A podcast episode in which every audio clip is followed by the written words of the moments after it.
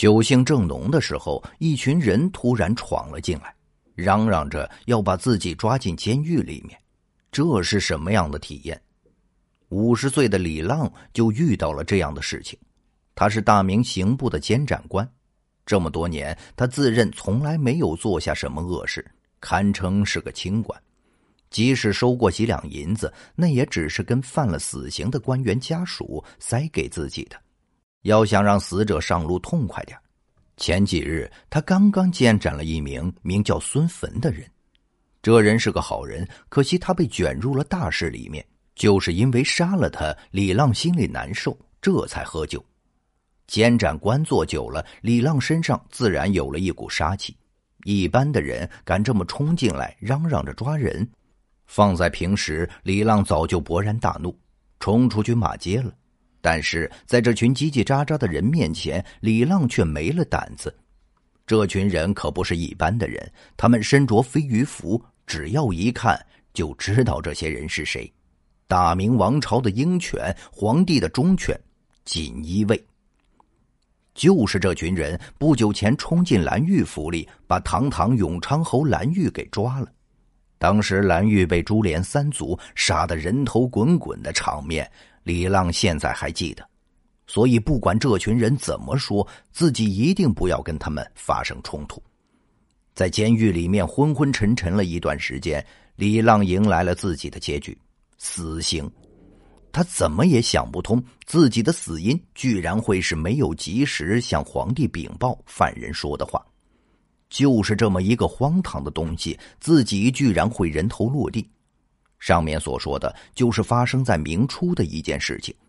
李浪的名字是笔者虚构的，但是这么一个事情却是真实存在的，因为没有向朱元璋传达犯人死前的话，监斩官也没有被判处死刑，这是怎么回事呢？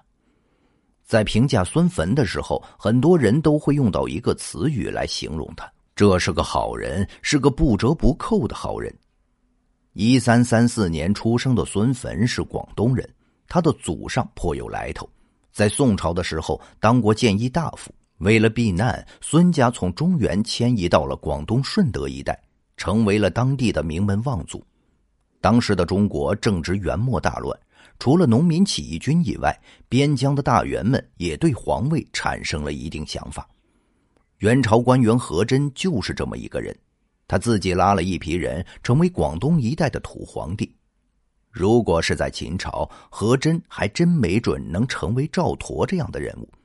可惜他出生在元朝末年，朱元璋可不是打下中原就心满意得的人，对于广东他也有很深的想法。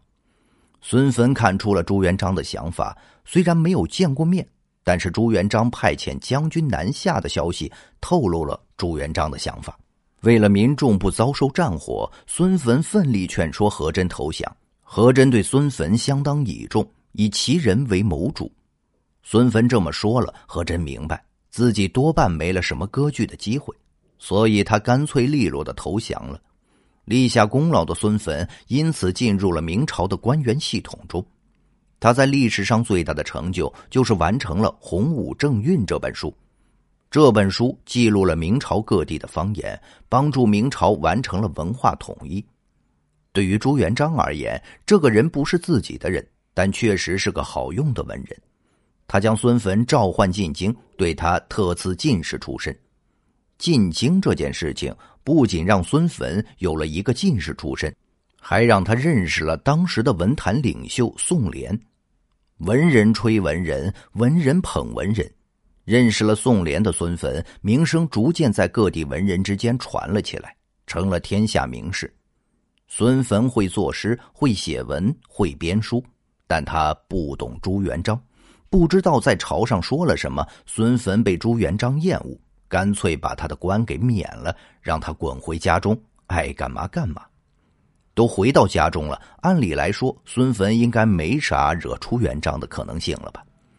朱元璋又不是特别记仇的一人，处罚就处罚了，只要孙坟不作死，在广东诋毁朱元璋，那么孙坟怎么说都不会被弄死吧？到底发生了什么导致孙坟身死呢？事情还得从胡惟庸身上说起。胡惟庸是中国历史上最后一个丞相，作为开国功臣，胡惟庸有名有权，还是靠着李善长的举荐进入中书。但是胡惟庸这个人有个很致命的缺点，他性格不好，喜欢争权，喜欢炫耀自己的权利。作为开国皇帝，朱元璋的威严是毋庸置疑的。他能够压制住这些功臣，如果是自己的后代呢？朱元璋逐渐对胡惟庸的行为感到不满。太子朱标是能够压住这些功臣的，可是朱标人却死了，只留下一个朱允文。为了皇位稳固，朱元璋必须杀了这些压不住的功臣，给朱允文留下一个好的基础。朱元璋也是因为这些原因，对胡惟庸产生了杀意。对于朱元璋而言，胡惟庸有不臣之心，而且丞相的权力有点大了。胡惟庸这么一条命，倒是可以废了丞相这个职位。不巧的是，孙坟也被卷入了胡惟庸事件。在胡惟庸的府中，锦衣卫发现了孙坟给胡惟庸的信件。朱元璋急急召回孙坟，可怜孙坟无辜的很，却因为这件事情惨死。死前，孙坟写了一首诗：“驼谷三升急，西山日又下。黄泉无客舍，今夜宿谁家？”朱元璋听到之后勃然大怒，他对着臣下说。有这么好的诗，监斩官不对自己说：“这什么人了？杀了！”就这样，监斩官被关进大牢，很快就被处刑。实际上，朱元璋不是因为一首诗而恼怒，他只是要用监斩官的人头平息下面的非议。军心难测，这做官的即便是兢兢业业、恪尽职守，稍微一个交友不慎或者不查。就会被卷入这样的斗争之中，实属令人唏嘘。